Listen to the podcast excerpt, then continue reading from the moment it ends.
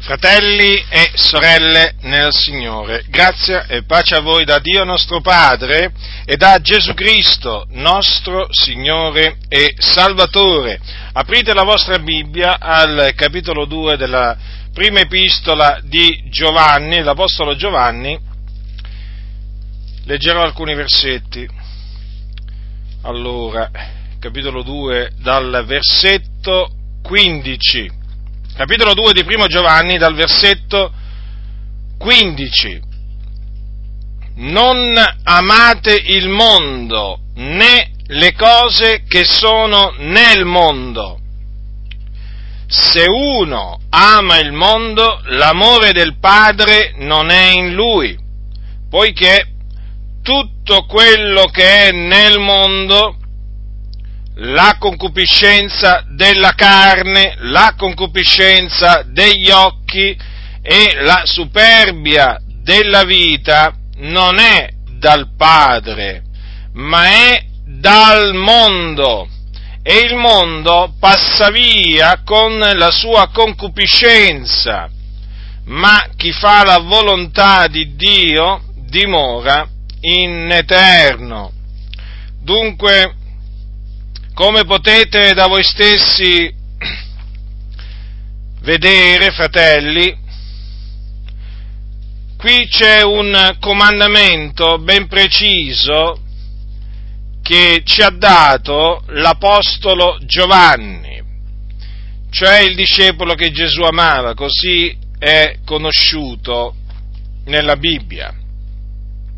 È un comandamento, non è un consiglio, ma un comandamento. Ed è estremamente chiaro. Molto facile da capire quindi, per chi ha naturalmente intelligenza, facile da capire per i savi, ma incomprensibile per gli stolti, perché voi sapete ci sono i savi ma anche gli stolti, come d'altronde ci sono i salvati, ci sono i perduti, c'è il bene e c'è il male. E ci sono anche gli stolti.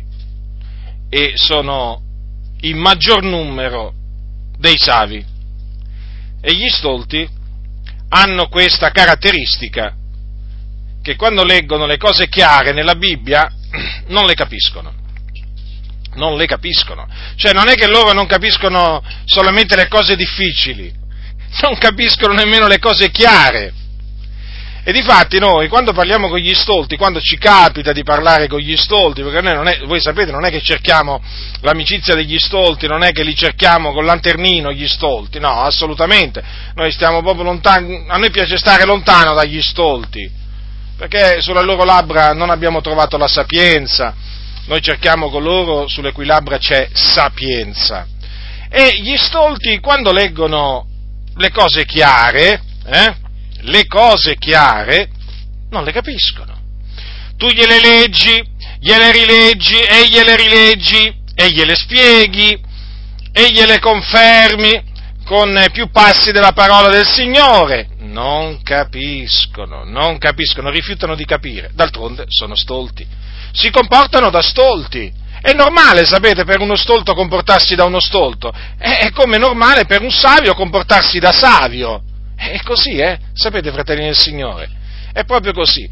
Quindi, scritto molto chiaramente, non amate il mondo né le cose che sono nel mondo. Peraltro, gli stolti hanno anche quest'altra caratteristica, non solamente non capiscono, ma capiscono all'incontrario. Ecco, c'è questa caratteristica che lì proprio li accomuna tutti quanti, che praticamente se la Bibbia dice una cosa, loro le, ne, le capiscono l'esatto opposto, vedete?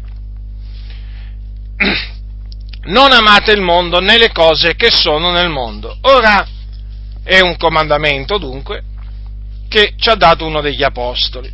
Questi sono comandamenti del Signore, fratelli, comandamenti del Signore. Se noi consideriamo gli apostoli come servitori del Signore, servitori fedeli del Signore, servitori di Dio a cui Dio eh, rivelò la sua parola, noi dobbiamo prestare attenzione a quello, a quello che essi dicono. Allora, dice Giovanni che noi non dobbiamo amare il mondo, neppure le cose che sono nel mondo. Per quale ragione?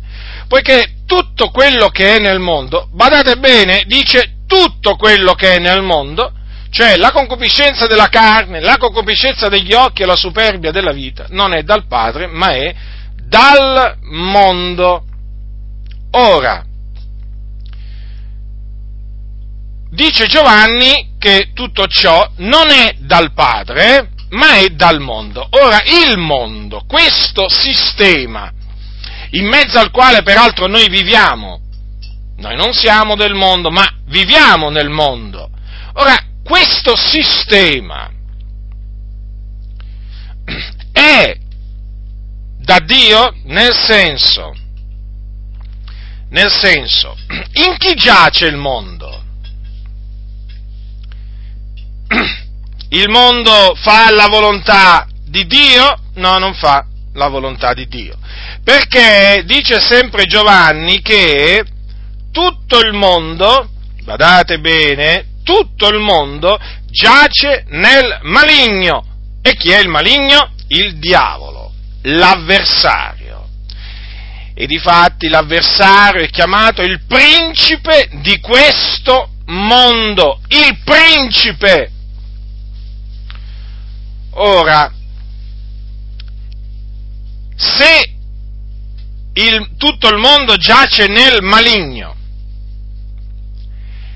E quindi tutto quello che è nel mondo non è dal Padre, è del tutto normale che noi cristiani siamo chiamati in quanto figliuoli di Dio a non amare il mondo, perché appunto tutto il mondo giace nel maligno. Il mondo, infatti, è chiamato mondo di tenebre. Tenebre. Voi guardatevi attorno e vedete tenebre. Il buio, il buio, buio completo è il mondo. Dunque, è del tutto normale che gli apostoli ci esortano a non amare il mondo, perché tutto il mondo giace nel maligno. Vedete che cosa dice? Vedete che cosa dice Giovanni? Che la concupiscenza della carne, la concupiscenza degli occhi la superbia della vita non è dal Padre vi, sta, vi ho detto prima, guardatevi attorno e vedete le tenebre, ed è proprio così. La concupiscenza della carne, la concupiscenza degli occhi, la superbia della vita. Ma non lo vediamo forse attorno a noi che cosa succede? Non vediamo forse noi che cosa i figli di questo secolo amano? Ciò in cui essi prendono piacere? Ciò eh, per cui essi, diciamo, vanno in delirio, la concupiscenza della carne, la concupiscenza degli occhi e la superbia della vita. Il desiderio di soddisfare i piaceri, i desideri della carne. Quanto è diffuso, eh?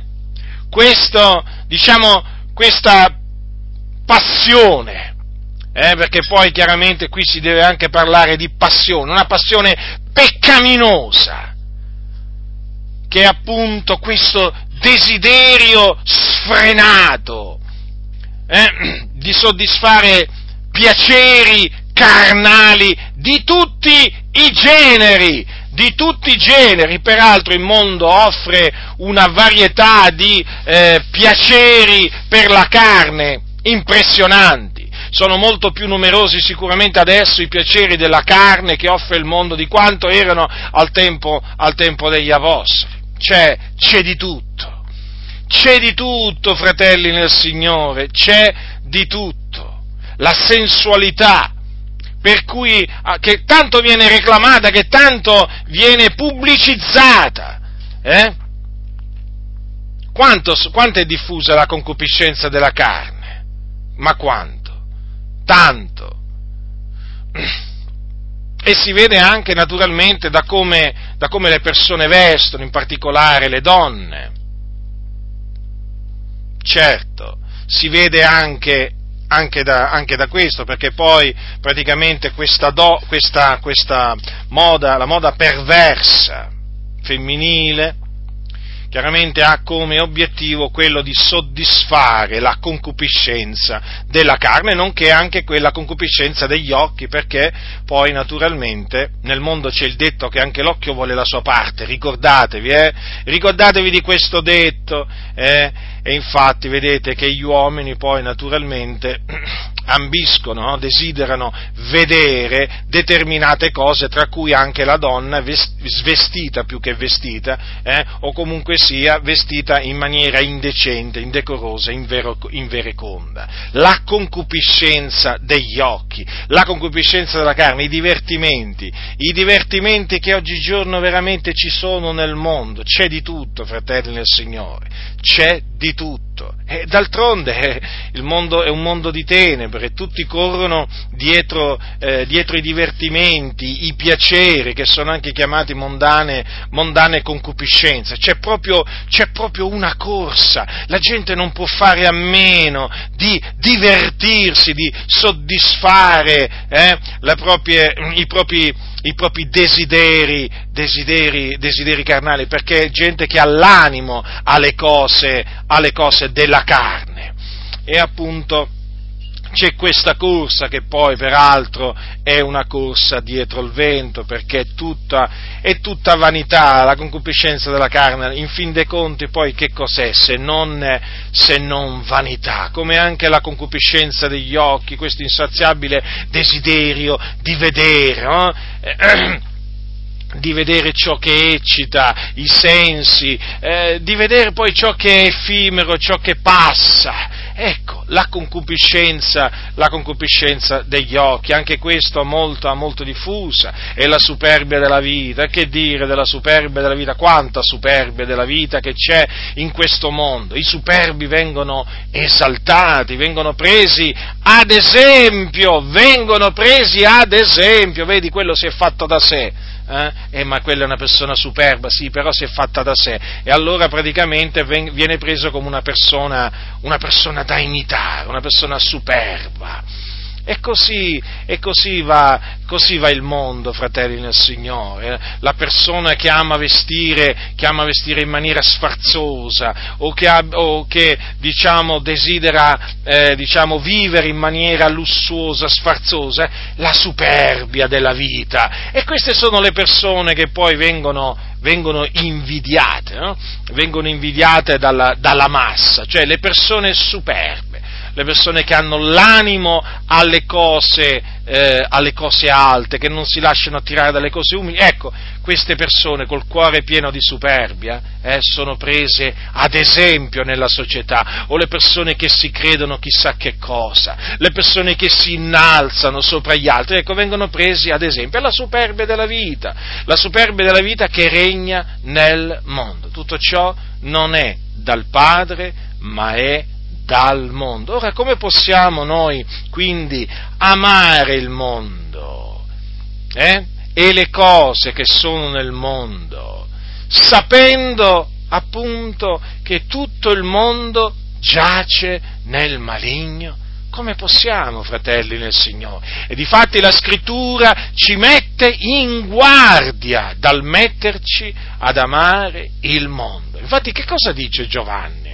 Dice se uno ama il mondo, l'amore del Padre non è in lui. Ho spesso riflettuto a queste parole, perché sono parole molto, molto, molto forti e soprattutto i primi tempi, del, dopo la mia conversione, mi domandavo, mi domandavo questo, ma Giovanni non è che ha esagerato un po', perché io riflettevo, in un certo senso mi domandavo, ma forse ha esagerato, forse voleva dire qualche cosa d'altro? E leggevo e rileggevo queste parole, quante volte ho letto e riletto queste parole. E poi sono dovuto arrivare alla conclusione che Giovanni non ha esagerato per nulla, ma per nulla. Ha detto la verità. E non è che voleva dire un'altra cosa, no. Ha che ha voluto dire quello che ha detto. Se uno ama il mondo, l'amore del Padre non è in lui, cioè l'amore di Dio non è in coloro che amano il mondo. Quindi, se uno che si dice cristiano ama il mondo, l'amore del Padre non è in lui. Non si può incorrere in nessun errore seguendo fedelmente la parola di Dio. Se dice così, fratelli, è così. E di fatti è così. E noi lo vediamo. Lo vediamo e anche lo sentiamo.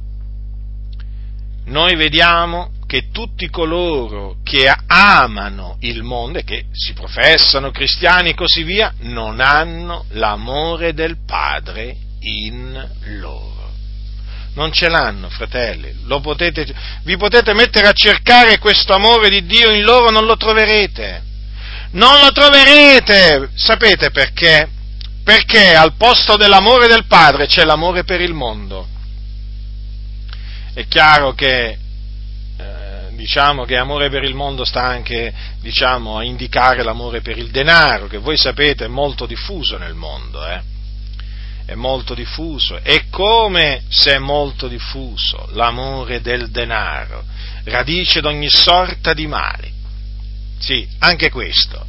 Ora volevo che voi, volevo farvi riflettere su questa espressione, in particolare su questa espressione, hm? l'amore eh, del Padre non è in lui. E voglio farlo citandovi alcune parole Ges- che Gesù rivolse ai giudei che lo odiavano. Sì, ai giudei che lo odiavano e che lo perseguitavano. Ascoltate, ascoltate queste, queste parole perché vi indurranno a riflettere molto seriamente su questo avvertimento che ci ha dato Giovanni. Se uno ama il mondo, l'amore del Padre non è in lui. Ricordate che queste parole furono pronunziate dallo Spirito Santo per bocca di Giovanni. Allora, ascoltate, eh? ascoltate che cosa disse Gesù ha dei suoi nemici, perché qui bisogna parlare in questi termini, non, non stava parlando dei suoi amici. Eh? Allora, leggerò eh, dal capitolo 5 di Giovanni, dal versetto 37, va? Dal versetto 37. Il Padre che mi ha mandato ha egli stesso reso testimonianza di me. La sua voce voi non l'avete mai udita, il suo sembiante non l'avete mai veduto e la sua parola non l'avete dimorante in voi, perché non credete in colui che egli ha mandato.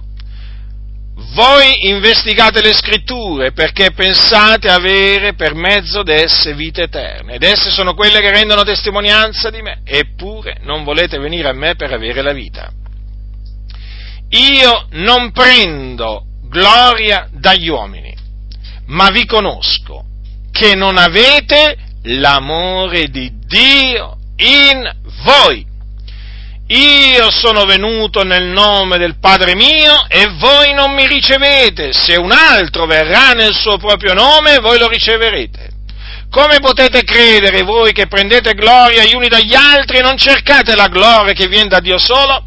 Non crediate che io sia colui che vi accuserà davanti al Padre, vecchi v'accusa ed è Mosè, nel quale avete riposta la vostra speranza.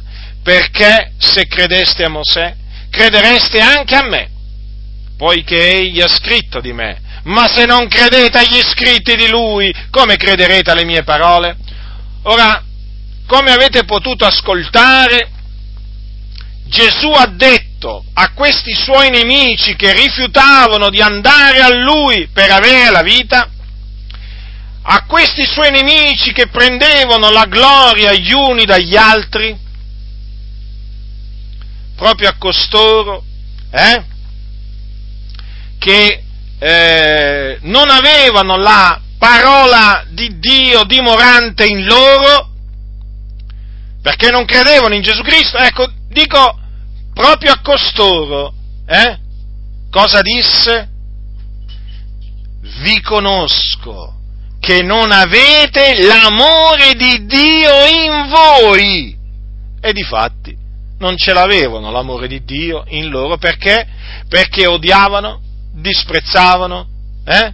e perseguitavano Gesù Cristo, il figlio di Dio, colui che Dio ha mandato nel mondo per compiere la propiziazione per i nostri peccati.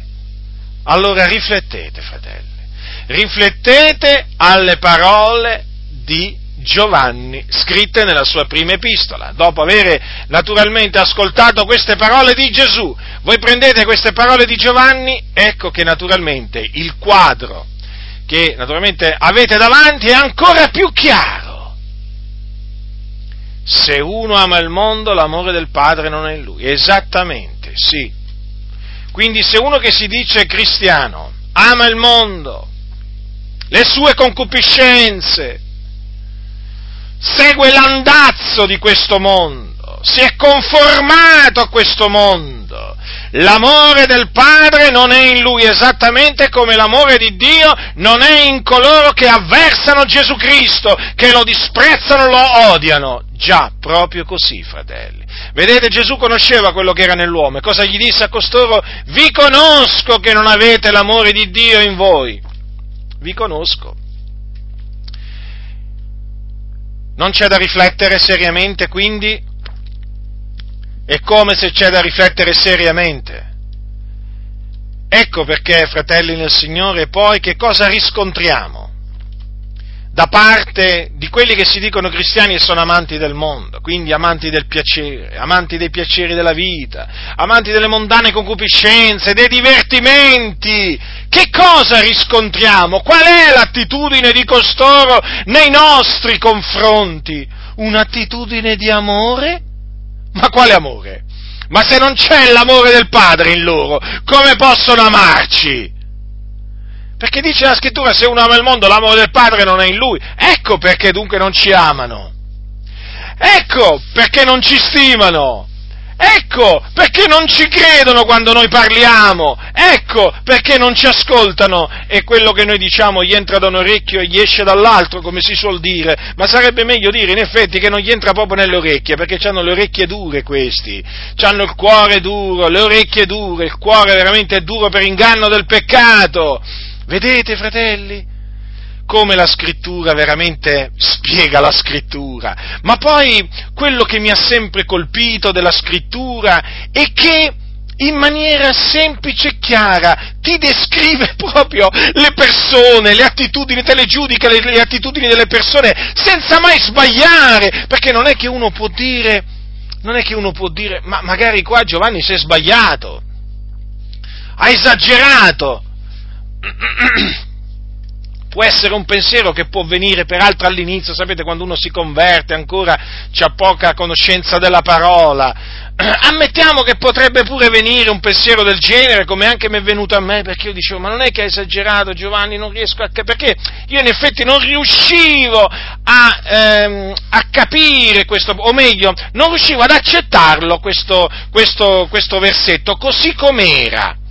E allora cercavo un po' praticamente di aggirare il, il, il mio problema, perché era un mio problema. Ma alla fine sono dovuto arrivare alla conclusione. Sono arrivato alla conclusione che Dio ha ragione, che la sua parola ha ragione e che non può mentire. E difatti poi il Signore mi ha fatto vedere nel corso degli anni eh, proprio queste parole, proprio eh, il significato di queste parole me l'ha fatto vedere proprio, fratelli, con i miei occhi, con i miei occhi mi ha fatto vedere questo, mi ha fatto vedere che coloro che amano il mondo non hanno l'amore di Dio in loro. Ecco perché io da quelli che amano il mondo non mi aspetto né rispetto, né stima, né aiuto, no! Cristiani che amano il mondo non amano, la, non amano Dio, non amano Dio, amano il mondo. Nel loro cuore non c'è l'amore per Dio, ma c'è l'amore per il mondo. Qualcuno dirà, ma non è che si può amare tutti e due? Eh?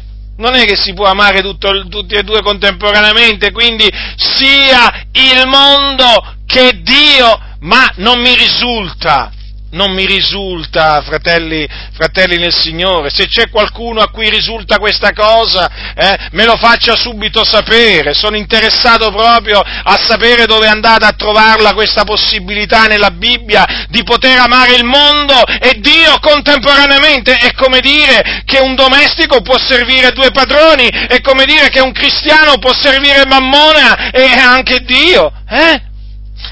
È come dire appunto che può amare sia l'uno che l'altro, non vi pare che appunto sia una cosa impossibile? Ma d'altronde io dico, anzi la scrittura, eh, non, non, dice forse la scrittura che noi dobbiamo amare il Dio, ma in che maniera? Perché la scrittura ci dice, ci dice anche in che maniera, in che maniera bisogna, bisogna, eh, bisogna amare il, il Signore ama il Signore Dio tuo con tutto il tuo cuore, con tutta l'anima tua e con tutta la mente tua. Ora ditemi una cosa, ma se uno mette in pratica questa parola, ma l'amore per il mondo, eh, do, dove, dove c'è lo spazio per l'amore per il mondo? Non c'è. Non c'è, fratelli nel Signore, chi ama il Signore eh, con tutto il suo cuore, con tutta l'anima sua e con tutta la mente, la mente sua, eh, non ama, non ama il mondo e nemmeno ciò che è nel mondo. E difatti il disprezzo, il disprezzo di costoro nei nostri, nei nostri confronti è dovuto proprio a questo cioè che loro amano il mondo, noi amiamo Dio. Sì, proprio così, fratelli nel Signore.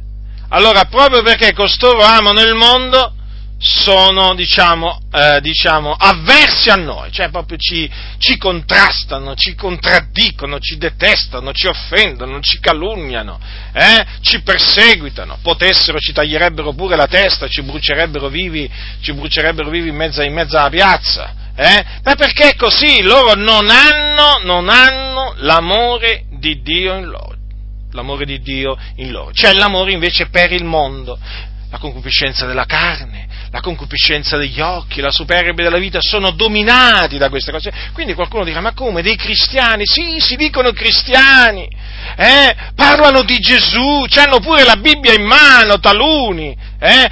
molti predicano pure, ma amano il mondo, amano il mondo e quindi l'amore di Dio non è in loro. Come fai a dire che amano il mondo? Qualcuno mi dirà, eh? E come faccio? Ci vedo, ci sento. Ecco perché riesco appunto a dire che costoro amano il mondo, perché ci vedo e ci sento. Grazie al Signore, perché veramente se io ci vedo e ci sento lo devo al Signore, al Signore.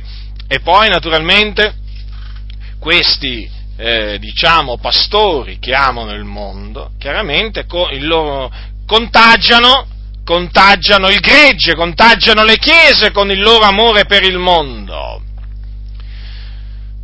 Gente sensuale, gente appunto che ha gli occhi pieni di adulterio, gente superba, gente che ama divertirsi, gente che si comporta nella vita di tutti i giorni esattamente come la gente del mondo che non conosce il Dio, gente che pensa veramente a divertirsi, gente data alle mondane concupiscenze. Cioè, ma qui veramente la lista è lunga, gente che va a ballare, che va al cinema, che va al teatro, eh, gente che va in spiaggia, al mare, anche in spiagge nudiste talvolta, vabbè, tanto, tutto è puro per quelli che sono puri, che cosa volete? Questi qua ormai con questa frase hanno, hanno purificato tutto, pure le spiagge nudiste. Ormai si, questi addirittura dicono che quando loro vanno al mare, loro quando vanno al mare a divertirsi, a mettersi mezzi nudi, in mutande, eh, in mutande in reggiseno per le donne, eh, praticamente loro dicono che hanno un'armatura così potente che gli scivola tutto addosso. Pensate un po' voi quanto sono forti questi nella fede. Ti vogliono far credere pure che sono veramente fatti di ferro. No, no loro non è che sono fatti di carne e ossa come siamo fatti noi, no, loro sono fatti di ferro capite? Perché loro vanno proprio nelle spiagge, capito? Per dimostrarti che loro proprio, loro proprio possono vedere tutto, sentire tutto con le loro orecchie, loro non si contaminano, loro si estraniano, loro eh, sono consacrati al Signore, poi ci vanno con la Bibbia al mare, cosa volete? Cosa volete? La Bibbia naturalmente poi è un problema aprirla al mare, eh, portarsela è facile, poi aprirla diventa molto complicato, eh? poi leggerla e meditare è ancora più complicato complicato. Ma io dico, ma io dico veramente, ma non è questo amore per il mondo, che quando veramente arrivano i primi caldi sembra veramente, sembrano veramente irrefrenabili questi pastori che de- veramente con le loro mogli, eh, che sembrano veramente delle fotomodelle, delle attrici, tanto sono imbellettate e vestite, e vestite in maniera indecorosa, eh. cioè veramente, ma non è amore per il mondo questo, che quando arrivano i primi caldi subito li senti parlare del mare, della spiaggia, della tintarella, eh, di tutte queste cose qui, ma che cos'è questo se veramente è una manifestazione della carnalità, della carnalità, una manifestazione di carnalità? Che cos'è questo se non, diciamo, un modo di comportarsi animato dalla concupiscenza degli occhi perché uno al mare che cosa ci va a fare? Ma che cosa ci va a fare al mare uno? Ma è ovvio che ci va per divertirsi, eh? ma è ovvio che uno ci va per guardare eh? ed essere guardato naturalmente, ovvio.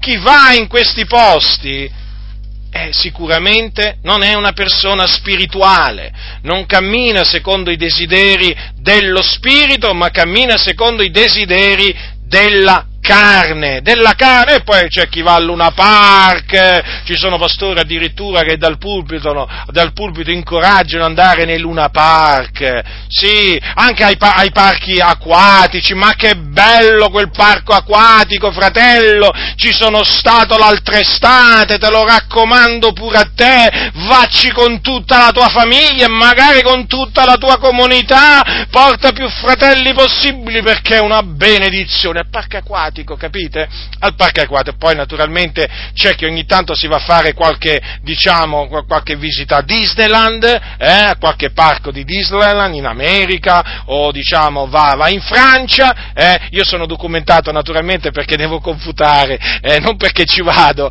ma perché naturalmente devo confutare. E allora loro naturalmente si recano anche in questi, in questi posti, poi c'è il pastore naturalmente che quando arriva l'estate cambia gli orari di culto, perché dice non ci si può perdere, eh, non ci si può mica perdere il pomeriggio, questa grande benedizione che è il mare che Dio ha fatto, o il lago, il fiume, la piscina, e allora spostano addirittura gli orari di culto. Per fare che cosa? Per andare tutti al mare, per andare a mettersi tutti nudi là sotto il sole, cocente, eh? Sole cocente veramente, rischioso, pericoloso peraltro. Eh? Ma loro naturalmente amano il mondo e quindi da, da loro che cosa, che cosa ci si aspetta? E poi cioè, non, parliamo poi di quelli, non parliamo poi di quelli che giocano, giocano la schedina, l'otto, tutte queste cose qua, eh, perché loro naturalmente si affidano alla Dea Fortuna alla fortuna, loro si, si, loro, si, loro si, affidano alla fortuna perché credono alla fortuna, addirittura dicono che siamo salvati per fortuna, ma eh, voglio dire, una volta che uno dice così, vuoi che non creda alla fortuna? E quindi anche vanno a fare le scommesse, c'è, chi, c'è anche chi va diciamo, a scommettere sui cavalli, e insomma, poi naturalmente superfluo, superfluo che vi dica appunto che c'è anche chi va a ballare, c'è chi va a ballare magari dopo il culto, dopo il culto diciamo una piccola, una piccola visitina alla discoteca, alla discoteca locale rinomata, è meglio farla una visitina alla discoteca, si va diciamo là, si beve, si beve qualcosa, si balla e così via. E questi sono appunto, eh, questi sono i, cristiani, i cosiddetti cristiani moderni, i cristiani moderni, che eh, poi eh, ci avversano, che pubblicamente poi quando ci sentono parlare o leggono qualche cosa che noi scriviamo, subito appunto cominciano a inveire, a insultarti e a offenderti. E che, pot- e che possono fare? Non hanno l'amore del Padre in loro, fratelli. È questo il, e questo, vedete, mentre l'amore di Dio che è in noi ci costringe ad esortarli, a riprenderli, ad avvertirli, affinché si ravvedano, escano veramente, eh, escano da questo laccio in cui sono caduti, cioè loro proprio l'amore, l'amore per, per il mondo li costringe a offenderci, a offenderci.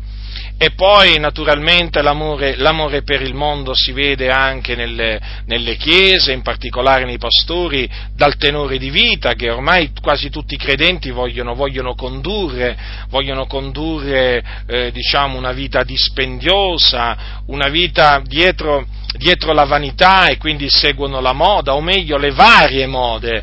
E quindi, e quindi non si possono perdere il nuovo paio di scarpe, la nuova moda, la nuova moda femminile, non si possono, insomma, si vede proprio, si vede proprio che c'è questo, eh, c'è questo amore, eh, c'è questo amore per il mondo molto diffuso in mezzo, in mezzo alle chiese. Ed è, a noi naturalmente ci cagiona, ci cagiona grande, ci cagiona grande tristezza questo, ci addolora il cuore perché tutto questo non fa che portare discredito alla via della verità, non, non, è, non è, altro che un intoppo per coloro che ancora sono, eh, che ancora sono nelle tenebre.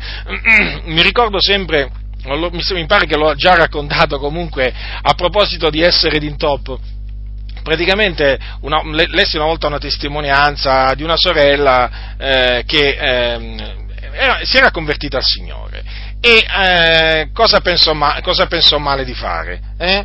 Pensò di andare a ballare, pensò di andare a ballare, andò a ballare, in, andò in una sala da ballo e praticamente eh, a un certo punto si mise a ballare con un ragazzo, con un ragazzo e mentre ballavano questa, questa sorella eh, eh, gli cominciò a parlare di Gesù a questo ragazzo là nella sala da ballo e allora, eh, insomma, il ragazzo un po', eh, diciamo, rimase un po', imbar- era un po' imbarazzato dinanzi a questo discorso e, gli ha detto, ma, eh, gli ha detto, scusa, eh, ma tu cosa sei, una cristiana?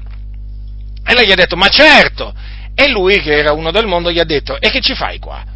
Praticamente il, il Signore, chiaramente, in questa maniera, eh, volle ammonire questa, questa, ragazza, questa donna, perché non era un posto dove andare, non erano cose da fare per una credente, ma il Signore appunto si usò di uno del mondo per ammonire, ammonire una, sua, una sua figliuola.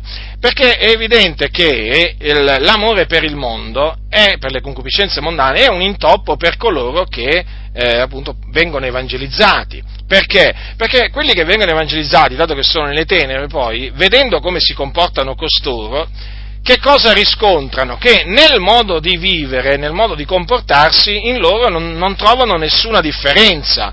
Non, son, non, trovano nessuna differenza. Avete mai sentito dire, alcuni dire, avete mai sentito dire ad alcuni, eh, vabbè ma eh, cioè, se quello è un cristiano, se quelli sono i cristiani, ma allora io rimango così come sono. Che cosa vogliono dire taluni? Ma se io devo diventare cristiano per continuare a fare la stessa vita che sto facendo adesso, ma che cosa divento cristiano a fare? E questo è un modo di parlare in bocca a persone del mondo che sono intelligenti da questo punto di vista. Perché? Perché capiscono, capiscono che quelli che si definiscono cristiani e vivono una vita mondana, alla fine, alla fine non stanno seguendo Cristo. Non stanno servendo Cristo e quindi sono solo cristiani di nome e quanti ce ne sono. Ma quanti ce ne sono? Ormai la gente del mondo riconosce, ma non è che da oggi, da ieri, cioè ormai da secoli che la gente del mondo riconosce eh, quei cristiani che sono coerenti, che mettono in pratica la parola di Cristo, che si attengono ai dettami di Cristo, ai comandamenti di Cristo. Eh, quelli del mondo ri- riconoscono quei cristiani che non amano il mondo, ma riconoscono anche quelli che amano il mondo. E quelli che amano il mondo, questi cosiddetti cristiani, sono un grande intoppo, sì, un intoppo, perché con la loro ipocrisia, con la loro falsità, non sono altro che un intoppo per quelli che appunto sentono parlare di Gesù e che sentono parlare dell'Evangelo. Già, proprio così, perché rimangono scandalizzati dalla condotta mondana, dissoluta, iniqua di questi che si dicono cristiani, in cima alla lista mh, dei quali ci sono i pastori corrotti mondani, eh, che per che per difendere e giustificare la loro mondanità ricorrono oramai a qualsiasi mezzo, a qualsiasi menzogna, le scritture proprio le contorcono a più non posso, pure di legittimare l'amore per il mondo, fratelli nel Signore. Se uno ama il mondo, l'amore del Padre non è in lui. Quanti pastori ci sono che amano il mondo? Eh? Ma quanti ce ne sono? Quanti ce ne sono? Che cosa voi vi aspettate da costoro? Eh? Se non c'è l'amore di Dio in loro, eh? ma c'è l'amore del mondo, che cosa vi aspettate? eh, che vi ameranno, che, a voi sì, a voi che frequentate queste chiese mondane, ma che cosa vi aspettate da un pastore che ama il mondo? Che vi ami? Che vi metta in guardia? Eh? Che cosa vi aspettate? Non potete aspettarvi questo.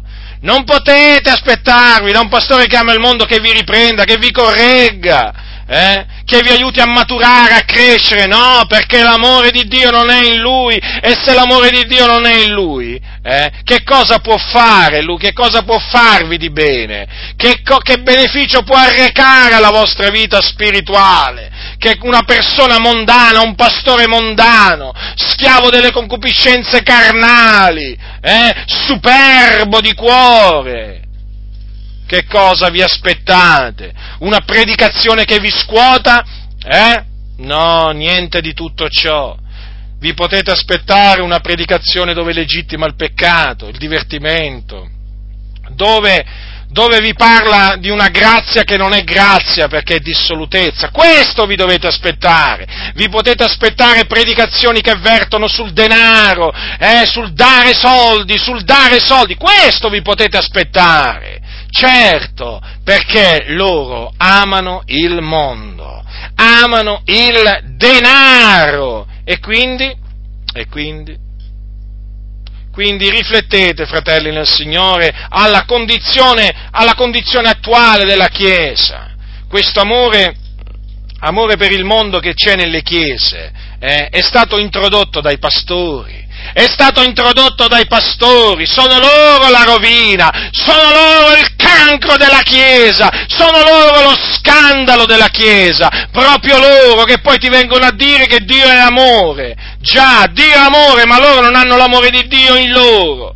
E noi lo vediamo questo, lo vediamo perché non c'è amore per la verità, non c'è amore per la giustizia, non c'è amore per la santità e di fatti non difendono né la verità né la giustizia e né la santità di Dio. Vi dice qualcosa questo? Quando si ama qualcosa si difende quel qualcosa, eh? quando si ama qualcuno si difende quel qualcuno e loro invece che cosa fanno? Che cosa fanno? Loro sono i primi oltraggiatori, offensori difensori, eh? Veramente, sì, ma quali difensori? Ma difensori di che? Loro offendono la verità, loro offendono la giustizia e la santità di Dio. Quali difensori? Ma difensori di che? Del loro portafoglio, difensori dei soldi sono costoro, e che poi dal pulpito ti vengono a dire che il portafoglio è la priscatola del cuore. Glielo fa vedere il Signore poi, eh, glielo fa vedere a questi uomini corrotti che hanno veramente introdotto l'amore per mondo, per il denaro nella Chiesa e tanti gli sono andati dietro come dei pecoroni, sì, proprio come dei pecoroni.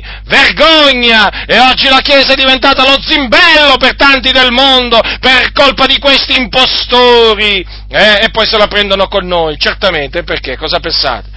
Eh? È come quello che se la prende col magistrato perché, arresta, perché fa arrestare i delinquenti. È colpa del magistrato, è colpa del magistrato. Eh, no, non è mai colpa del delinquente, eh? No, no, no, ci mancherebbe altro. Delinquente è una brava persona. Poi, soprattutto se viene colto in fragrante, eh, no, ma tu hai visto male, ma tu hai capito una cosa per un'altra, il magistrato è cattivo, uh, quanto è cattivo il magistrato, eh? Eh sì, fratelli nel Signore, ormai questa è gente che lo abbiamo capito perché non ama la verità, non ama la giustizia, non ama la santità, perché non c'è l'amore di Dio in loro. Tu lo cerchi ma non lo trovi. Eh, vi è capitato di cercare l'amore di Dio in loro, nelle loro parole, nei loro comportamenti? Non lo trovate, allora vi cominciate a struggere, vi cominciate a domandare ma come mai, ma come mai, ma come mai? Eh, leggo di Gesù che ha dato la sua vita per i suoi amici leggo degli apostoli che hanno dato la, sua, la, loro vita per i santi, ma questi non danno nemmeno un mignolo, vogliono, vogliono, vogliono soldi, soldi, soldi, denaro, denaro, denaro, assetati di denaro, eh, perché loro vogliono diventare famosi, eh, vogliono diventare famosi, e per diventare famosi cosa bisogna fare? Bisogna costruire un grande locale di culto, eh, non importa quale sia il prezzo, tanta è una massa di creduloni, di pecoroni questa, qualsiasi cosa tu gli dici loro ti ubbidiscono e poi noi gli diciamo non giudicare. E poi sai cos'è, gli diciamo pure non toccare gli unti di Dio. E poi sai, gli diciamo pure che se non danno la decima Dio li maledirà perché sono dei ladri, sai com'è in questa maniera, ci facciamo un bel gruzzoletto, eh? mettiamo su un bel mutuo, poi facciamo, cerchiamo qualche vecchietta, eh? qualche vecchietto e gli facciamo fare da garante. E gli diciamo non ti preoccupare fratello, è solo una firma. Sì, è solo una firma, non ti preoccupare.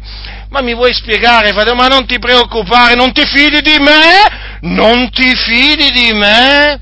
Certo, non ti fidi del pastore? Eh, e loro ti dicono così, non ti fidi di me? Che non hai fiducia in me? Eh, ti... ma dopo gli dicono, ma sai, è una, una, una, formalità, non pensare che succederà mai che noi veniamo meno ai nostri obblighi. Tu metti una firma, ma cosa vuol dire che se la Chiesa non paga dopo mi verranno a prendere la casa? Sì, ma fratello, non ti preoccupare. Quanti anni c'hai? 80? Ma fra poco te ne vai pure col Signore, gli dicono, e stai a preoccuparti. Ma, ma quando anche succedesse, eh, te ne vai col Signore e lasci le cose per il regno di Dio. Ladri, ladri, ladri, spelonca di ladri! Non vi dovete mettere meravigliare se Dio vi colpisce con i suoi fulmini, non vi dovete meravigliare se vi colpisce col cancro, col timore e con altre malattie gravi, perché siete dei ladri, siete degli impostori, siete entrati di soppiatto nella Chiesa, finti ministri di Cristo, amanti dei piaceri della vita, amanti del mondo, non di Dio, ma il Dio che è un giusto giudice, a voi che divorate le case delle vedove, a voi che approfittate delle persone che hanno poca cultura, a voi che approfittate delle persone povere, non c'è scampo per voi se non vi ravvederete, non vi convertirete dalle vie malvagie, perché siete nemici di Dio, siete nella lista dei suoi nemici, voi non siete amici di Dio, voi siete amici del mondo e come tali vi comportate, gente spietata, crudele, gente veramente che non avete l'amore di Dio in voi, siete come gli scribi e farisei del tempo di Gesù, eh? Sì, dei sepolcri imbiancati, belli di fuori, appaiono belli di fuori, ma dentro sono pieni d'ossa, di morte di immondizia. E difatti quando aprite la vostra bocca eh, esce un fetore, è l'odore della morte, è l'odore della morte, ladroni, ladroni. Giovanni Battista oggi sapete come vi chiamerebbe? Come chiamava i farisei? Razza di vipere! Voi non siete delle pecore, eh? Siete delle vipere. E poi che cosa predicate? Eh, predicate l'amore di Dio quell'amore che non avete nel vostro cuore, ipocriti, eh? Che quando vedete i poveri vi girate dall'altra parte, eh? Ma però se qualcuno vi viene a dire, eh fratello, vogliamo costruire un bel locale di culto, eh? Ah, come corteggiate i ricchi, ma eh, come li corteggiate, siete capaci, siete capaci ad allearvi personalmente col diavolo voi. Ecco, sì, sì, proprio perché siete amanti del mondo, ma il Dio sa chi siete, ma il Dio sa chi siete, ma cosa pensate di farla franca? Eh? Ma voi cosa pensate? Ma che idea vi siete fatti di Dio? Che sia magari come quel giudice di quel tribunale che corrompi- che è corruttibile? Eh? che gli dai magari eh, una, una bustarella eh, e assolve, assolve, il malvagio e condanna il giusto. Ma voi pensate che Dio si possa corrompere? Eh? Voi, pensate, voi pensate di poter corrompere il Signore o farvi beffe del Signore? Eh? Ma cosa pensate? Che il Signore abbia chiuso gli occhi, si sia chiuso le orecchie? Le vostre opere malvagie sono davanti ai suoi occhi e se ancora siete vivi sulla faccia della terra è per veramente la benignità di Dio e per la sua pazienza, che sta aspettando che vi ravvediate, perché siete una spelonca di ladroni. Quello che vi aspetta veramente, eh, sapete che cos'è? È il fuoco dell'inferno, perché siete dei ladri, eh? perché siete degli, degli estortori di denaro, siete amanti del denaro, questa gente non va in cielo, sapete? In cielo non ci vanno i ladri. Eh, è una brutta notizia per voi, eh? Però ve la devo dare. I ladri non sconficcano né rubano in cielo perché non ci sono. In cielo ci vanno quelli che sono stati da voi derubati, perché quella è la gente giusta. Ma voi ladroni, se non vi ravvedete, andrete all'inferno. E al Signore, eh? E al Signore, di chi siete voi? Eh? Di quante lauree ci avete? di quanti membri ci avete nelle vostre comunità non gli interessa proprio niente. Niente! Zero! Avete capito, ladroni? Cosa dovete fare? Vi dovete ravvedere e convertire. E fatelo al più presto, perché domani potrebbe essere troppo tardi. Troppo tardi domani potrebbe essere. Anzi, già questa sera potrebbe essere troppo tardi per alcuni di voi. Quindi ravvedetevi e convertitevi. Vipere! Vipere! non scamperete all'ira di Dio, non scamperete.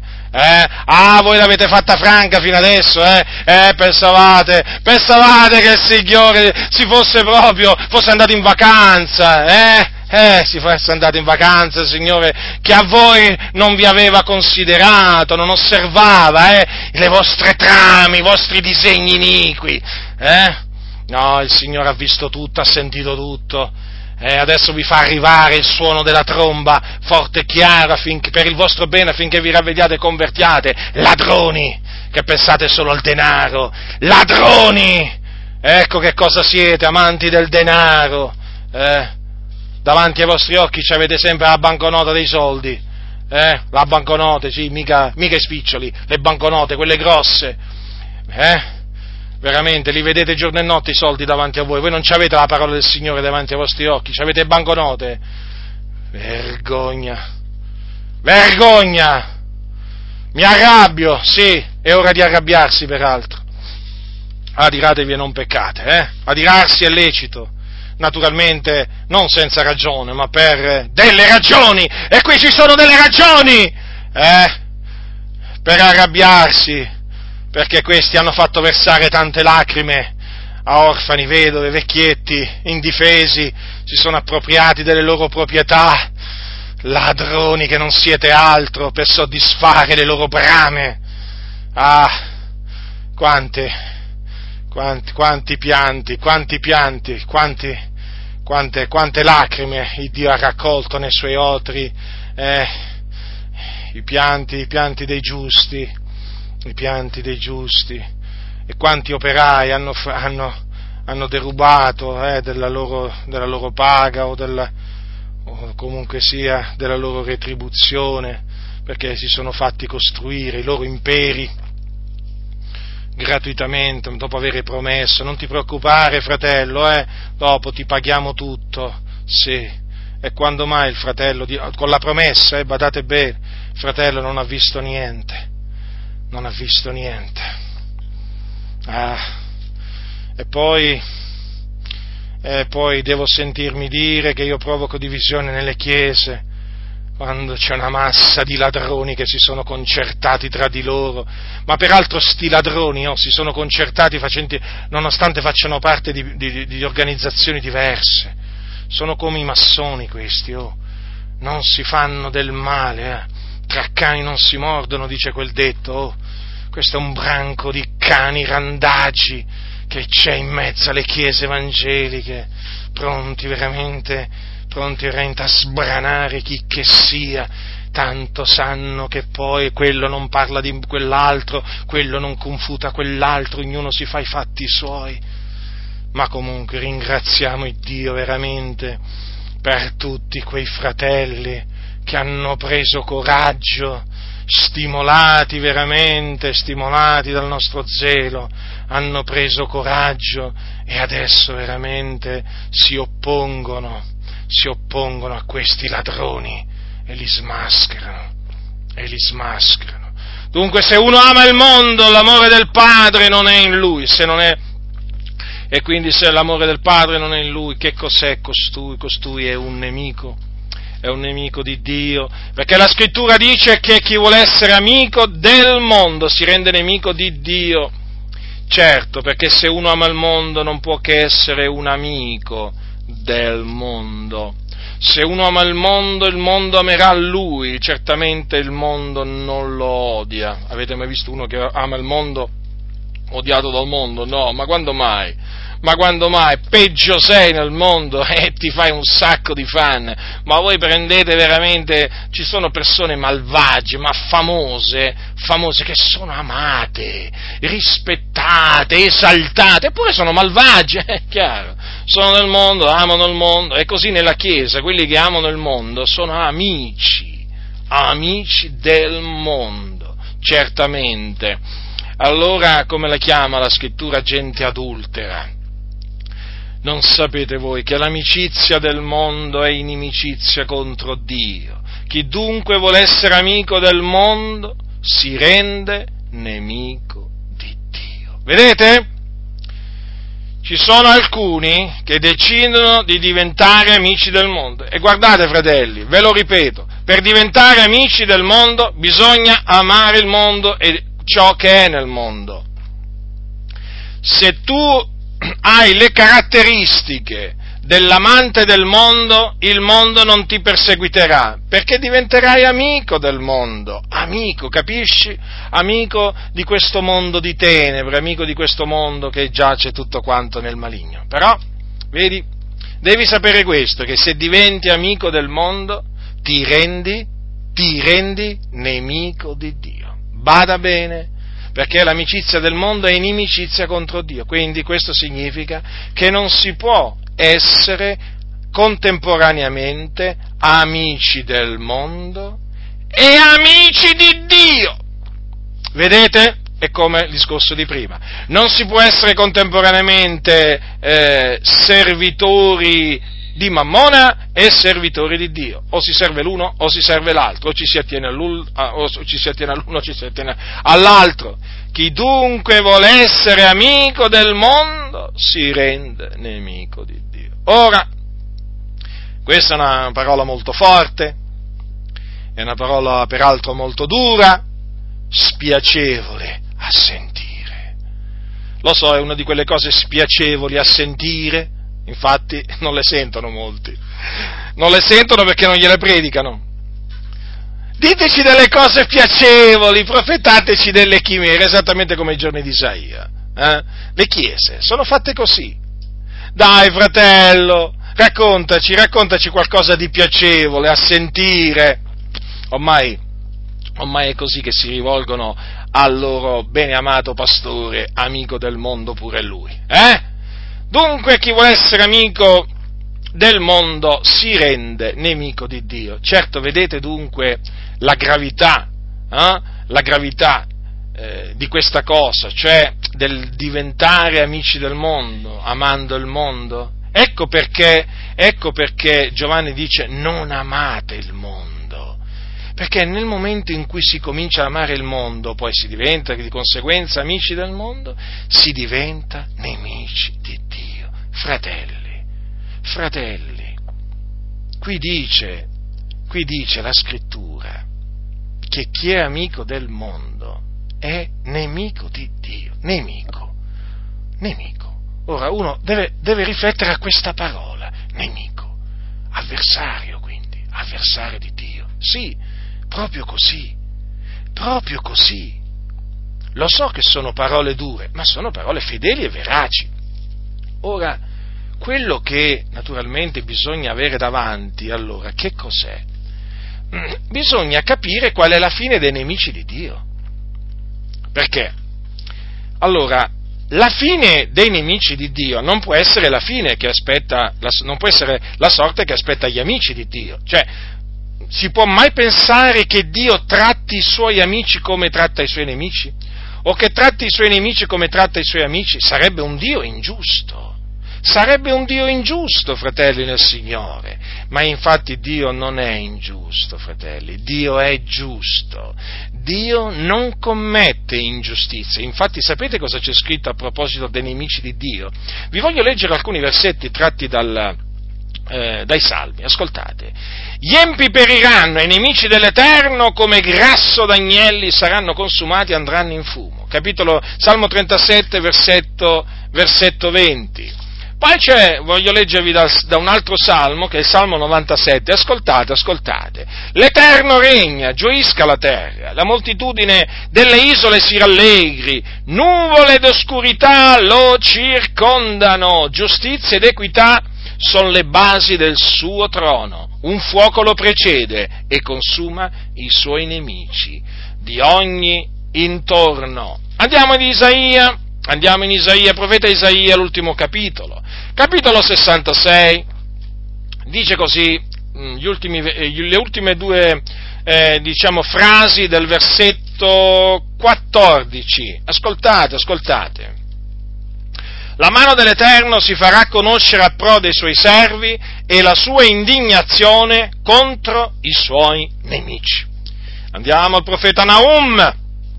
Il profeta Naum, anche lui ha parlato da parte di Dio eh, diciamo, eh, contro i nemici di Dio. Capitolo 1 di Naum, ascoltate che cosa dice il, questo profeta di Dio. L'Eterno è un Dio geloso e vendicatore, l'Eterno è vendicatore pieno di furore, l'Eterno si vendica dei suoi avversari e serba il cruccio per i suoi nemici. Lo ripeto, serba il cruccio per i suoi nemici naturalmente si vendica dei suoi avversari, quindi si vendica dei suoi nemici. Vedete quanto è grave, fratelli, diventare nemici di Dio perché si incorre nella vendetta di Dio, perché poi chiaramente eh, Dio è un vendicatore e quindi non può fare altro che castigare i suoi nemici i suoi nemici. Ma le considerate queste cose, fratelli? Quando leggete le sacre scritture, considerate attentamente quello che leggete, non siate superficiali nella lettura, non siate superficiali, eh? soffermatevi sulle, eh, diciamo, sulle cose che voi, che voi, leggete, ma perché, eh, diciamo, questa è la fine che il Signore fa fare ai suoi nemici? Eh? Ma perché Dio è un Dio geloso. È un Dio geloso. Infatti, vedete che cosa dice Giacomo dopo averli avvertiti dicendo chi dunque vuole essere amico del mondo si rende nemico di Dio? Ovvero, pensate voi che la scrittura dichiara in vano che lo spirito che gli ha fatto abitare in noi ci brama fino alla gelosia? Eh?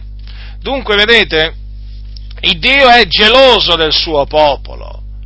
E appunto perché è geloso, quando il suo popolo lo tradisce, quando eh, il suo popolo commette adulterio con gli infedeli, con il mondo di tenebre, allora il Dio si indigna e scatena la sua ira contro i suoi nemici, perché è un Dio geloso. Sapete che il nome, il nome del Signore è il geloso?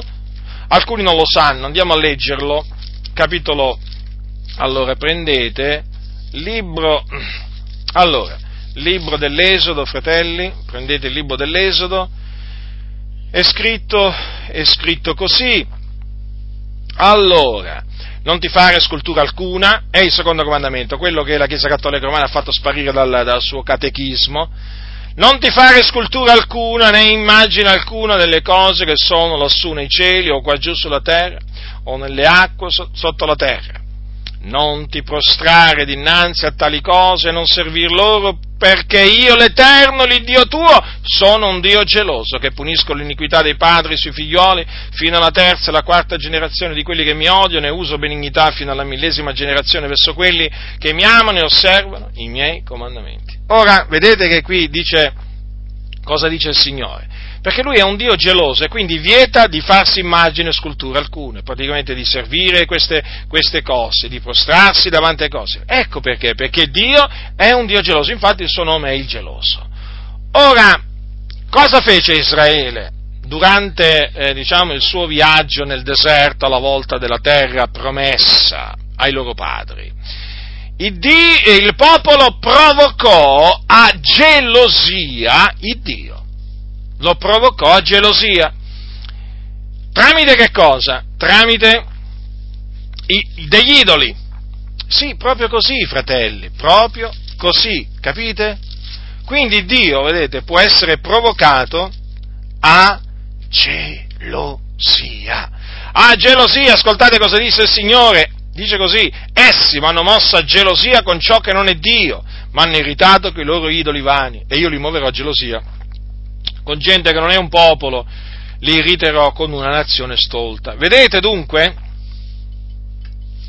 Eh, poi dice anche, poiché un fuoco si è acceso nella mia ira e divamperà fino in fondo al soggiorno dei morti, divorerà la terra e i suoi prodotti e infiammerà le fondamenta delle montagne.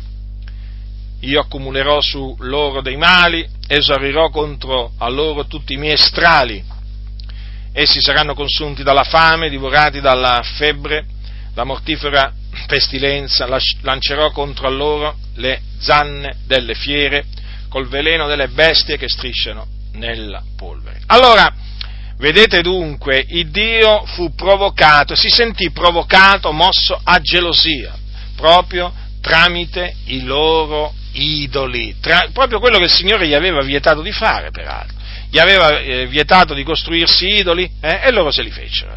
E naturalmente in questa maniera provocarono a gelosia e ad ira il Signore. Diventarono nemici di Dio, sapete? Il popolo, sì, il, quel popolo che lui aveva tirato fuori con braccio potente e disteso dall'Egitto, poi a un certo punto eh, molti di essi si resero nemici di Dio. Ma vi rendete conto? Si resero idolatri. Idolatri! E dunque, voi cosa pensate allora? Cosa pensate? Che quelli che provocano oggi a gelosia Dio e che si dicono suoi figlioli, eh, pensate voi che il Dio, eh, gliela, diciamo, non li punirà? Pensate voi che la faranno franca? No, fratelli nel Signore, perché i nemici di Dio, voi dovete sapere, non l'hanno mai fatta franca. Ci sono, ci sono delle promesse che sono fedeli e veraci nella Bibbia sono tantissime.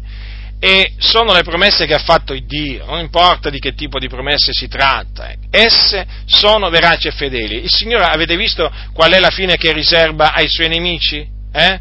Avete compreso? Allora quanto è grave diventare amici del mondo, che poi significa amanti, amanti del mondo è grave, molto grave perché appunto si, parla, si, si, si passa a, diciamo, dall'altra parte, dalla parte dei nemici di Dio, che praticamente poi saranno castigati, castigati dal Signore. Oggi, vedete, oggi eh, nella, nella, Chiesa, nella chiesa eh, l'amicizia del mondo è diventata, cioè essere amici del mondo è diventato come una specie di comandamento. Hm?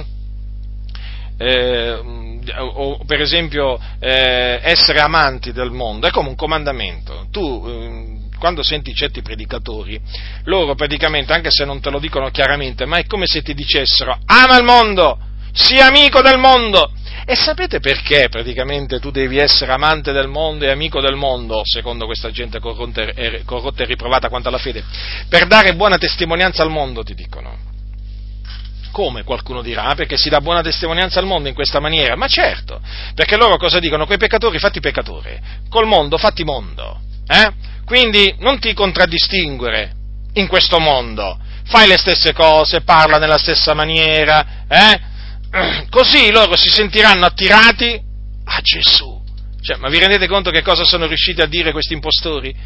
Ma vi rendete conto che cosa riescono a insegnare? Il contrario di quello che dice la Sacra Scrittura. Cioè, praticamente la Sacra Scrittura dice che in questa maniera tu sei d'intoppo, sei d'intoppo a quelli di fuori. No, loro ti dicono che praticamente in questa maniera tu li fai avvicinare, anzi li guadagni a Cristo. Eh, si vede stanno, ma, ma, si vede quanti ne stanno guadagnando a Cristo, eh? basta andare veramente nei loro locali di culto, trovi veramente una massa di gente mondana, una gente che proprio ama il mondo, i piaceri della vita, che quando gli, gli citi la Sacra Scrittura si tura le orecchie, eh, quante persone guadagnate al Signore, ma perché sono persone guadagnate al Signore queste? Eh? Ma che sono veramente persone guadagnate al Signore queste? Ma sono veramente convertiti? Ma convertiti da che cosa? A che cosa? Saranno deconvertiti alla vostra organizzazione, al vostro me- messaggio storto e perverso, ma certamente non convertiti a Cristo. Ma come si possono essere convertiti a Cristo questi che quando sentono parlare della parola del Signore si voltano dall'altra parte? O ti dicono non ho tempo, non ho tempo fratello, sai com'è? Sono occupato. E comincia a parlare di donna, di, di, calcio, di soldi. Ah sì fratello, interessante questa cosa qua. Insomma, questi qui proprio veramente sono proprio il contrario di quello che deve essere un cristiano, ma ci credo, ma ci credo. Questi qui oramai, questi qui oramai hanno dei comandamenti, dei comandamenti che sono l'opposto dei comandamenti degli apostoli. Io ve lo ripeto, fratelli, ci sono cose che vi dicono, ma ve le dicono, diciamo, tra le righe, diciamo. Ecco, usiamo questa espressione, tra le righe vi trasmettono questo messaggio. Vorrei usare questa espressione, è come una sorta di messaggio subliminale. È, un, è come una specie di messaggio subliminale, no? Che tu praticamente non lo ascolti, però ti entra lo stesso nel cervello. Ecco, in queste comunità tu non ascolti espressamente amate il mondo e le cose che sono il mondo, no, così non lo, non lo ascolti, però lo ascolti in un'altra maniera, è un messaggio che ti viene trasmesso veramente sotto, sotto, sotto, eh? è nascosto, eh? è nascosto per bene ma noi l'abbiamo fatto risaltare, l'abbiamo smascherato questo messaggio, questi fabbricanti di menzogne adesso devono ancora, devono fabbricarsi ancora maggiori menz- altre menzogne, pensate un po', li stiamo costringendo a fabbricarsi altre menzogne, ogni tanto sparano, sparano questi, diciamo queste, come si dice, loro le chiamano le perle di saggezza, no? ma sapete che sono le pillole di stoltezza, perché questi saggezza non ne hanno, non ne hanno proprio, hanno semmai la saggezza del diavolo, questa c'hanno, la saggezza carnale, terrena e diabolica, quella c'hanno, ma non la saggezza, la saggezza, di Dio. E questi sono costretti sempre a fabbricarsi nuove menzogne. E certo, perché li stiamo costringendo a tirare fuori dal loro cuore malvagio il male che ci hanno depositato. Allora vi stavo dicendo, loro praticamente questo messaggio, ama il mondo, sii amico del mondo, te lo trasmettono in una maniera furbesca, molto furbesca è, diciamo, è, tutto, è tutta una strategia, fratelli nel Signore, è tutta una strategia particolare. Io credo che coloro che, savi, che sono savi di cuore adesso hanno capito la strategia diabolica di questi, di questi pastori, riescono a spingerti ad amare il mondo, ad essere amico del mondo senza che nemmeno tu te ne accorgi. senza che nemmeno tu te ne accorgi, eh? praticamente diventi peggio di quello che eri, che, che eri prima di, di, di, di entrare nella loro, nella loro, organizzazione, veramente, è proprio così, perché queste comunità ormai predicano, non solo praticano, ma predicano eh, anche predicano l'amore per il mondo e l'amicizia per il mondo e se ne vantano, Ui, si vantano pure di essere amici del mondo, non si dovrebbero vergognare? Ma questa gente non sa cosa sia arrossire, non sa cosa sia vergognarsi. Comunque ringraziamo il Signore veramente che li sta umiliando, li sta svergognando. Eh? Vi stavo dicendo prima che questi si vantano, si vantano di essere amici del mondo. Avete capito? Di ricevere il plauso del mondo, i riconoscimenti del mondo, i premi del mondo, uh, come stanno lì continuamente veramente ad ambire a queste cose, sono assetati di queste cose, non, non ne possono fare a meno e poi devono mettere in mostra che loro sono amici del mondo. E mettete, mettete, dai, continuate, continuate così, vi raccomando, continuate così perché comunque sia, queste sono, sono sempre delle conferme per noi che appunto voi siete nemici di Dio. Nemici di Dio, ma tu mi giudichi? Certo che ti giudico, non lo sai che c'è scritto di giudicare con giusto giudizio? Io ti sto giudicando con giusto giudizio, come faceva Giacomo nei confronti di quei credenti che erano diventati amici del mondo sei amico del mondo e quindi sei nemico di Dio. Forse nessuno te l'aveva mai detto prima, certo, perché, perché nella Chiesa regna l'omertà, allora tu hai detto, ma io mi posso fare pure amico del mondo, tanto qua, ma chi mi verrà mai a dire che io divento nemico di Dio? Te lo vengo a dire io adesso. E assieme a me ci sono tanti altri, che adesso sono pronti a dirti che sei un nemico di Dio perché sei diventato amico del mondo e ti devi ravvedere e convertire. Vedi?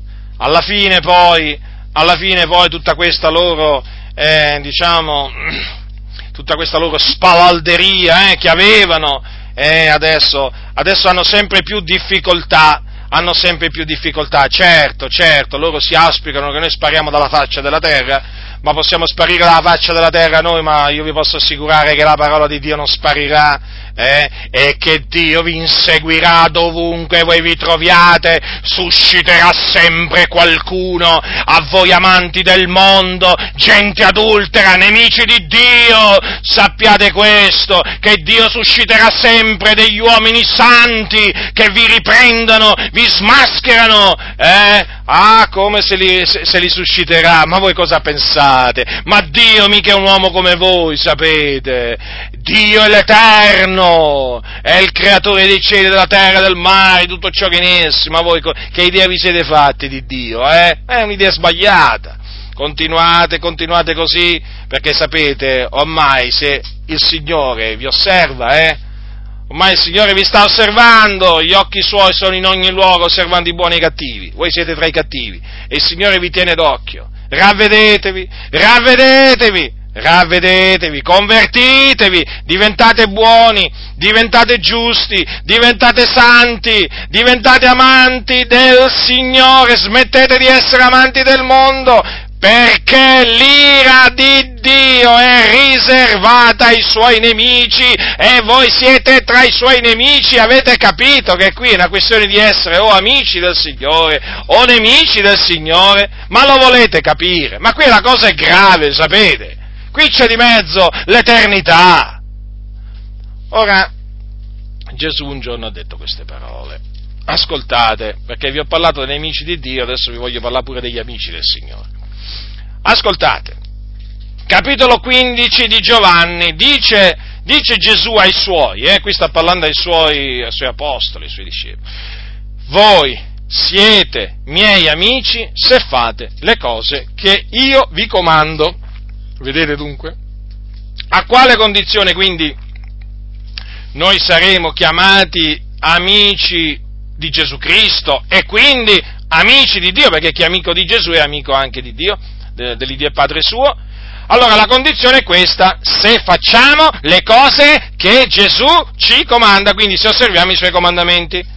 E tra i suoi comandamenti appunto c'è quello di non amare il mondo, L'ha dato Giovanni, sì, ma è chiaro che Giovanni l'ha dato per ordine di Cristo Gesù. Allora, vedete dunque chi sono gli amici di Gesù? Sono quelli che ubbidiscono ai comandamenti del Signore, del Signore eh, Gesù. Sapete, eh, oggi, eh, oggigiorno eh, molti molti parlano molto, eh, molti dicono no, di essere amici di Gesù. Io sono amico di Gesù.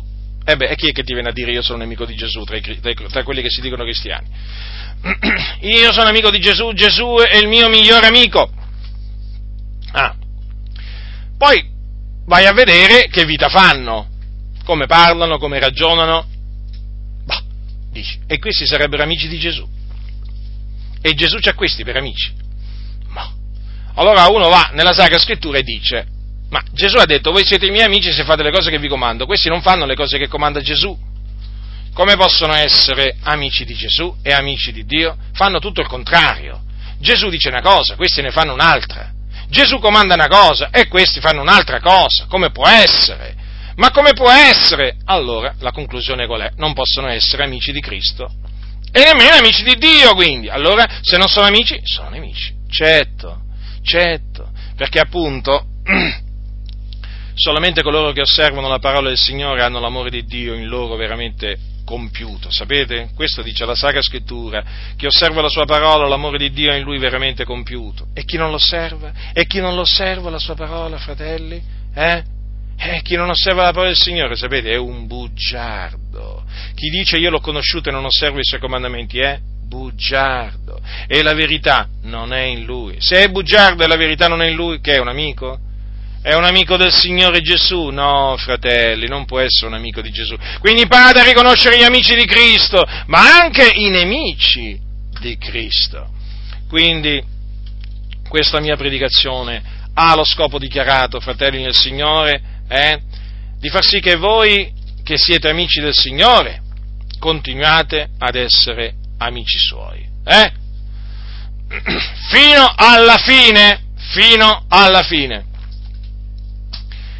E naturalmente l'altro scopo dichiarato di questa mia predicazione è quella di avvertire invece quelli che sono diventati nemici del Signore, perché appunto si sono presi la sua parola e se la sono gettata dietro le spalle, mettendosi ad amare il mondo, eh?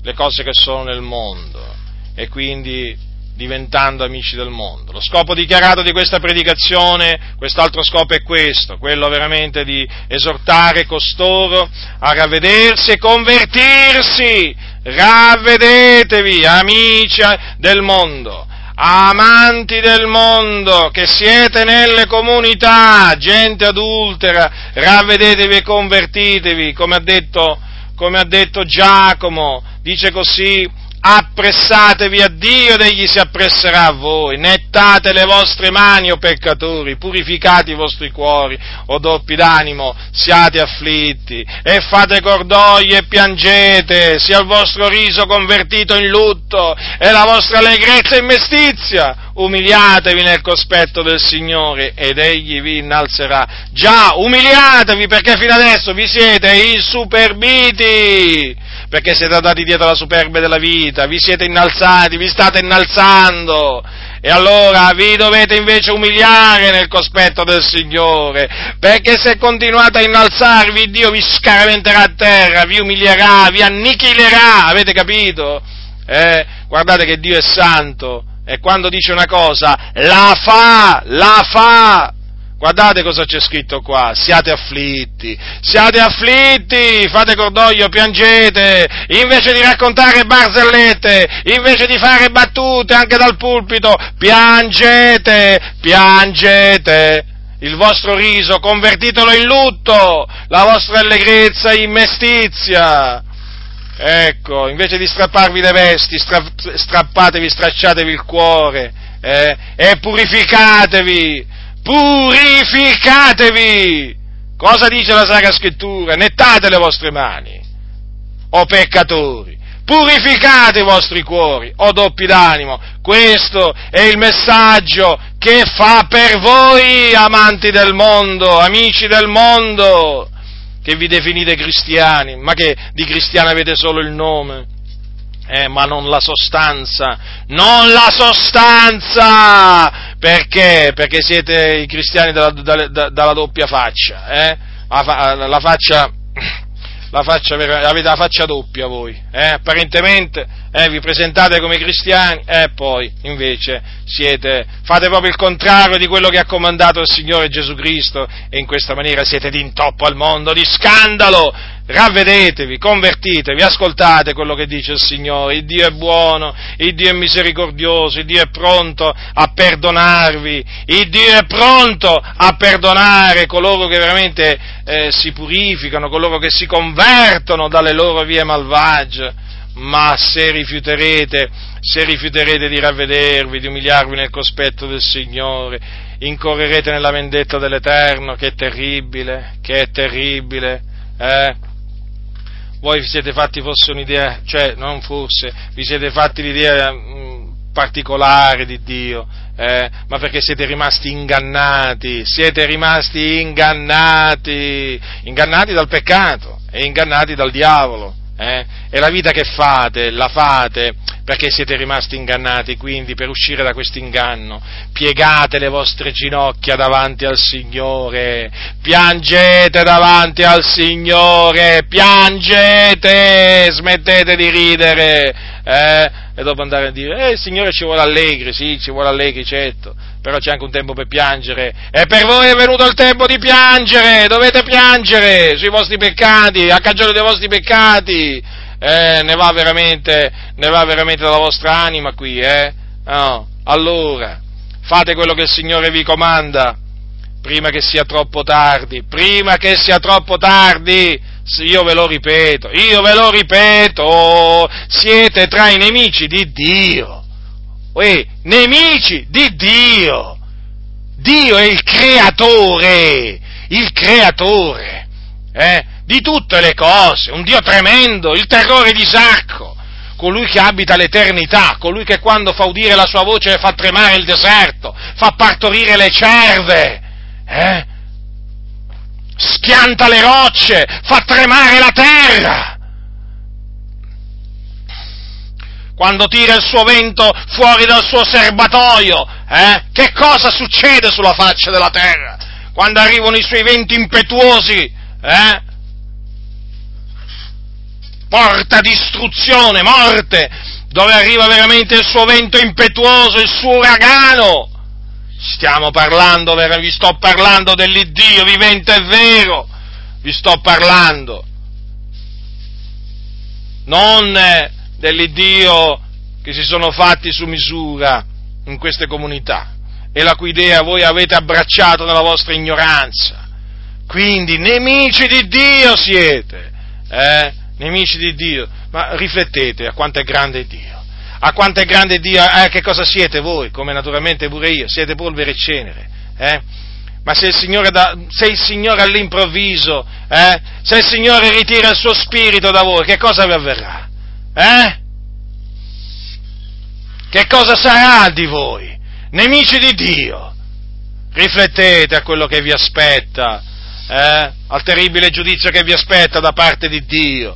D'altronde, se siete nemici di Dio, io vi devo avvertire, qualcuno vi deve avvertire, e il Signore ha scelto me, e io vi avverto, e io vi avverto per il vostro bene, certo, ci saranno quelli tra di voi che mi malediranno per l'ennesima volta, mi lanceranno insulti, mi, mi, mi, diranno questo, mi diranno quest'altro, ma cosa mi importa? Ma cosa mi importa? Diceva Paolo, sono diventato vostro nemico dicendovi la verità, e anche se io lo, sia, anche se lo sono diventato, eh, io mi, mi glorio nel Signore di, di, avere, di farmi nemici, eh, di farmi nemici a motivo della verità. Eh, importante è farsi nemici a motivo della verità.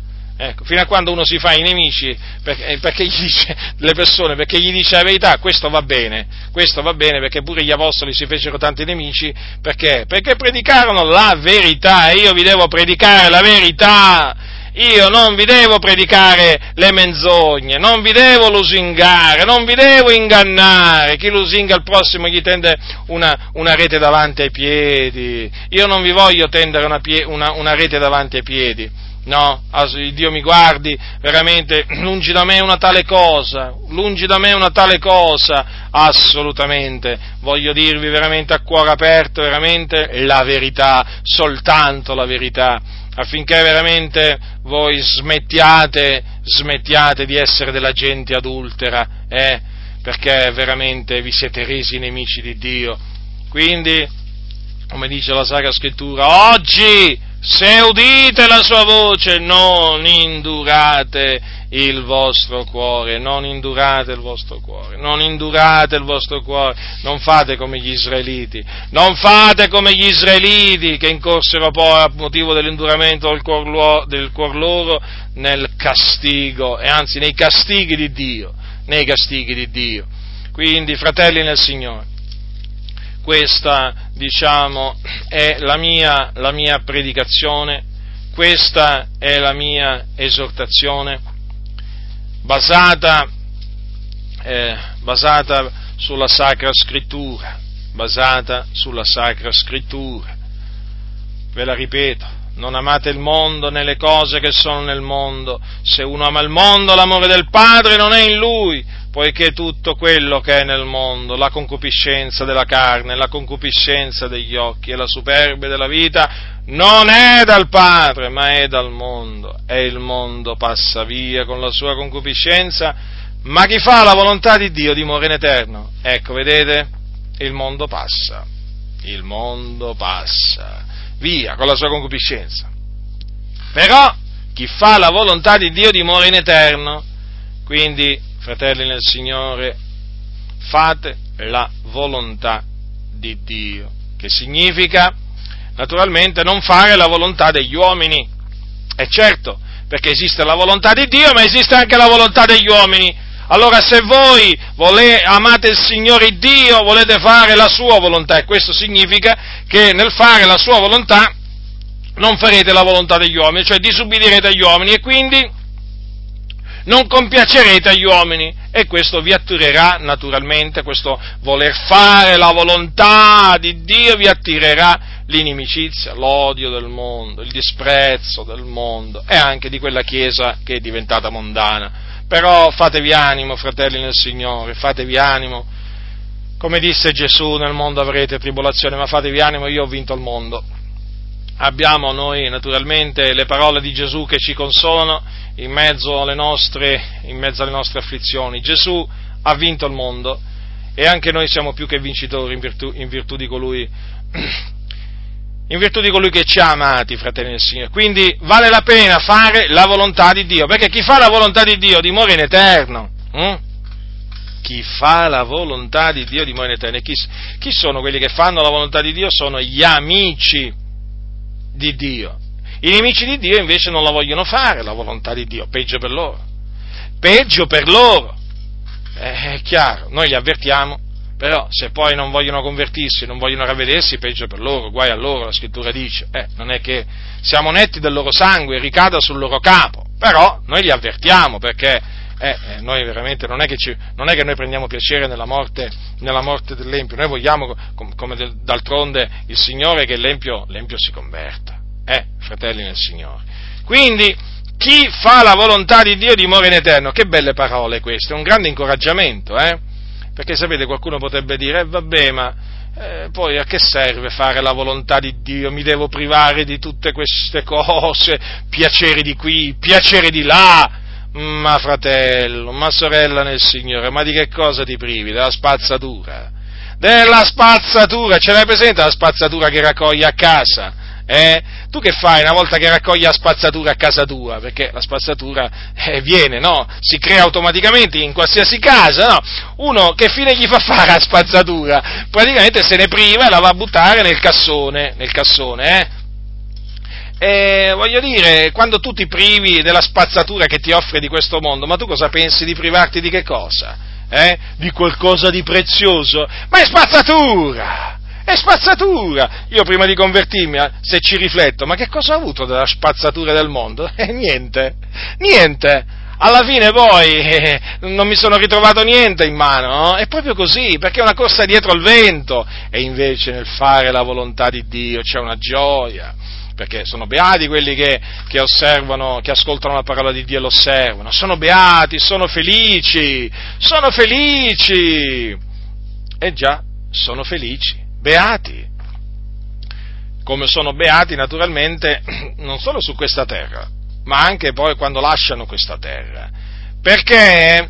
Perché? Perché quelli che muoiono nel Signore, eh, dopo aver fatto appunto la volontà del Signore, vanno in paradiso con il Signore, con il Re dei Re, il Signore dei Signori. Chi fa la volontà di Dio dimora in eterno, fratelli. Chi fa la volontà di Dio va con il Signore. E badate bene, badate bene che sulla terra, io ve lo ripeto, nel privarvi di quello che il mondo non si priva, guardate, non perdete niente, non perdete proprio niente, non perdete proprio niente, perdete spazzatura. È conveniente, è molto conveniente, è molto conveniente non amare il mondo, sapete, e nemmeno le cose che sono nel mondo, perché praticamente alla fin fine, amando il mondo, amando il mondo, tu ti riempi la tua vita di spazzatura, di, di vanità. Che serve?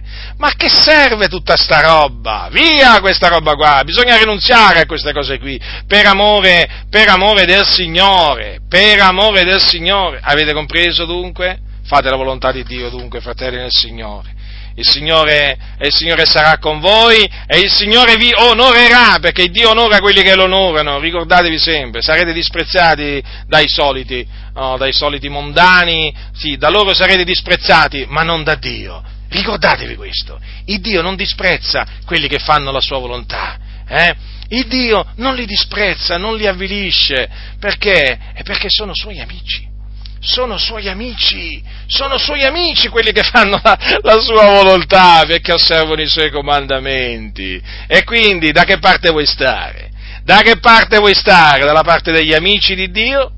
Eh? Dalla parte degli amici di Dio o dalla parte dei nemici di Dio? Ascolta, io voglio stare dalla parte degli amici di Dio. C'ho i miei difetti, eh, con tutte le mie mancanze, con tutte le mie imperfezioni, ma io voglio rimanere fino alla fine della mia vita dalla parte degli amici di Dio. Eh, voglio anch'io essere chiamato come Abramo amico di Dio, perché so che dall'altra parte, eh, dall'altra parte dove ci stanno i nemici, eh, dall'altra parte non c'è, non c'è la benedizione di Dio, no, c'è la maledizione di Dio. Eh sì, la maledizione di Dio. Quindi, quindi tu che sei un credente, eh, tu che sei un credente, studiati di essere un amico del Signore, facendo quello che Lui comanda di fare, non curante di quello che ti diranno i nemici di Dio.